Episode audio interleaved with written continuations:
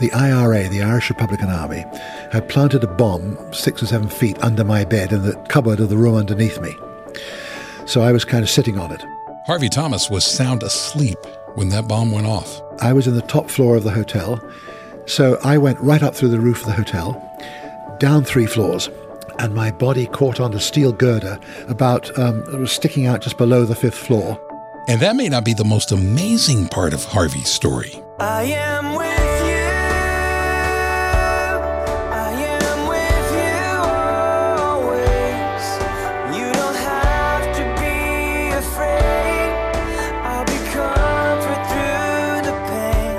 Harvey Thomas is our guest on this episode of GPS God, People, Stories. I'm Jim Kirkland.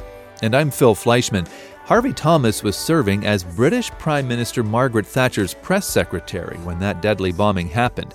He's going to tell us more about all of that. And you'll also hear from Billy Graham with a word about the Northern Ireland conflict. And I don't care whether you're Catholic or Protestant or who you are, what you are, God loves you. If you'd like to know more about God's love for you, visit us at this website, findpeacewithgod.net. That's findpeacewithgod.net. GPS. God. People. Stories.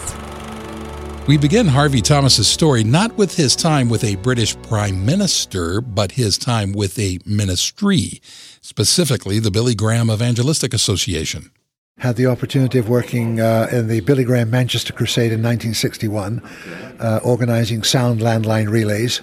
And I ended up uh, working as a crusade director with the Billy Graham team in 100 odd countries for 15 years. Uh, so I was uh, directing crusades in Australia and Germany and oh, you name it everywhere, and then taking part in crusades here, training counselors in Tokyo, all over the world. Within a year or so of leaving the Billy Graham Evangelistic Association, Harvey was returning to Europe after having been away from home for a while.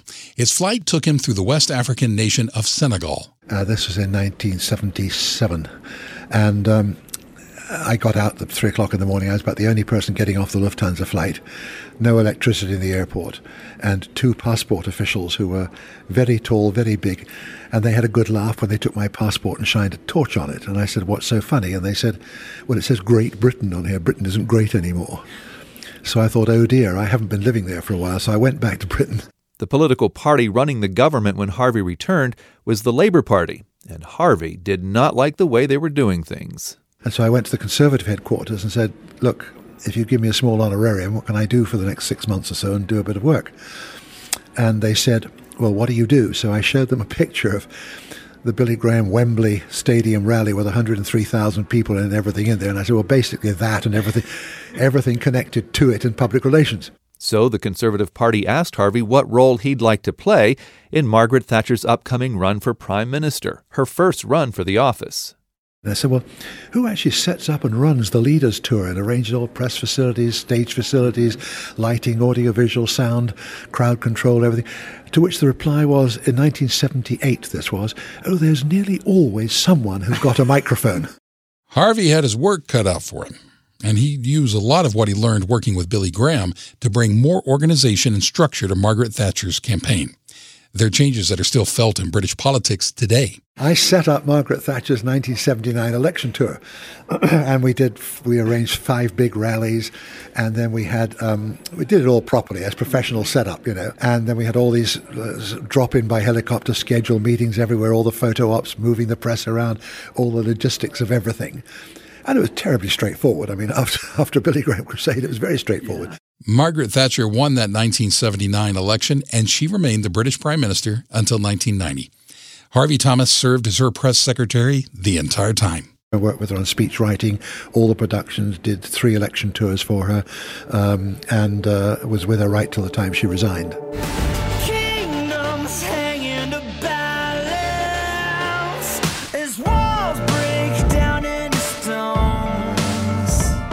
During her 11 years in office, Margaret Thatcher steered Great Britain through a lot of political turmoil. One of the biggest issues facing the British government was Northern Ireland.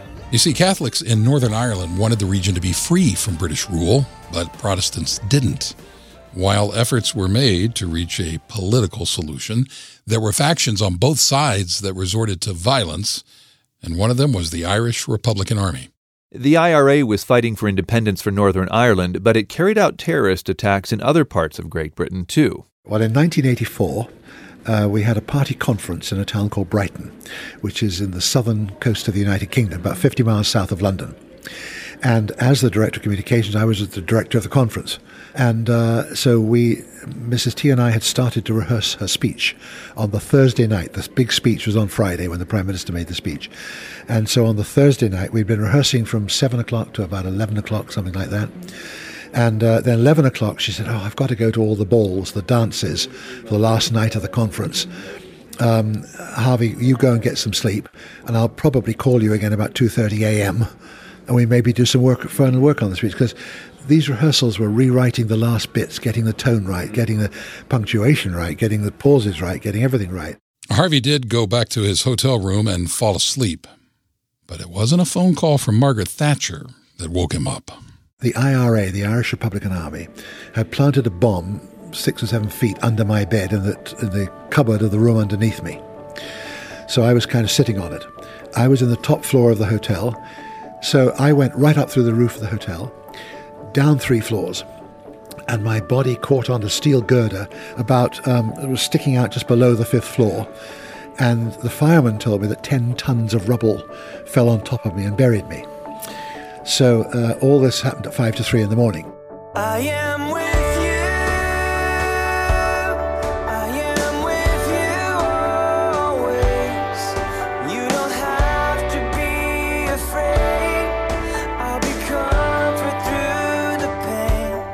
One of the most amazing parts of Harvey's story is that he wasn't seriously injured.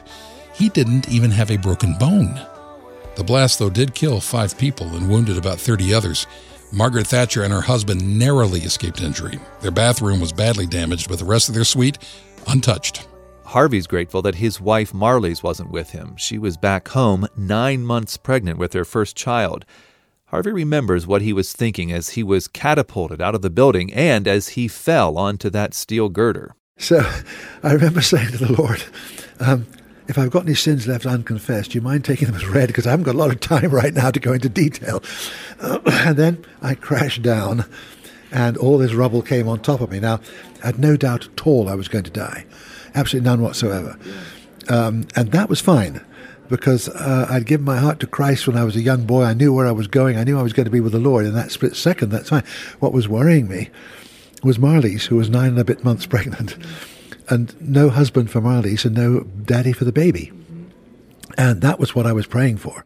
It took rescuers about two hours to dig Harvey out of the rubble. And being the consummate PR man, Harvey took reporters' questions when he emerged from the debris.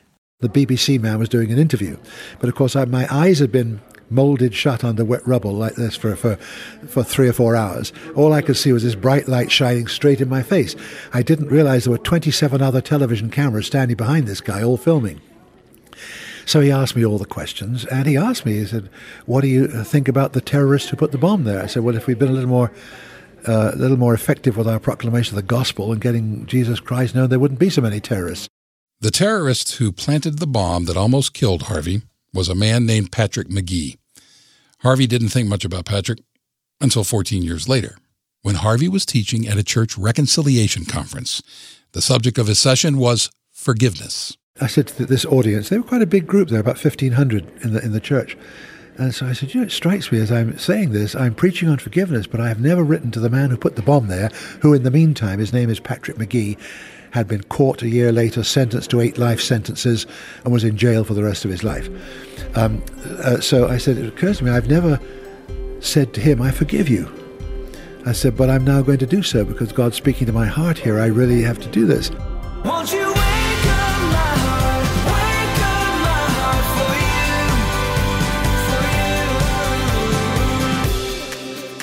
you, for you. Harvey wrote the letter telling Patrick that he forgave him. Got a very good letter back from him. He's a doctor of philosophy. He's, a, he's not, not some kind of hoodlum. Uh, very educated man, very quiet, gentle man. That was in 1998 that Harvey and Patrick first exchanged letters. Two years later, the British government released more than 400 Northern Irish prisoners. Patrick Magee was one of them. He had served 15 years uh, for uh, five murders and three attempted murders, uh, one of which was me. And, and um, they released him. And uh, so I wrote again to say, I'd like to meet up at some point. And uh, the prison passed the letter on. I got a letter back saying, okay, I'd be prepared to do that. So I went to Dublin with a friend who knew both of both of us, and uh, went into her house. We sat and we talked for four or five hours, and um, he couldn't understand why I would suddenly say, "I forgive you." I said, "Well, it's because I finally did what I should have done a long time ago. The Lord says forgive, and, and so I did." Not only has Harvey forgiven Patrick, or Pat as he calls him, but the two men and Harvey's wife and two daughters are all friends. He struggles to make a living. He, he works in peace movements. He's not yet come to Christ. I keep praying that he will. Um, but uh, we keep. I spoke to him ten days ago, so we keep, keep in regular touch. He he described himself as um, an agnostic, lapsed Catholic.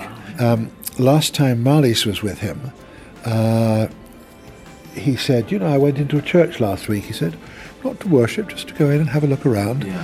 But um, we keep praying for him. hardest thing is to just sit waiting. My heart breaking for you. Is there someone you know who doesn't know Jesus Christ as their personal Savior yet?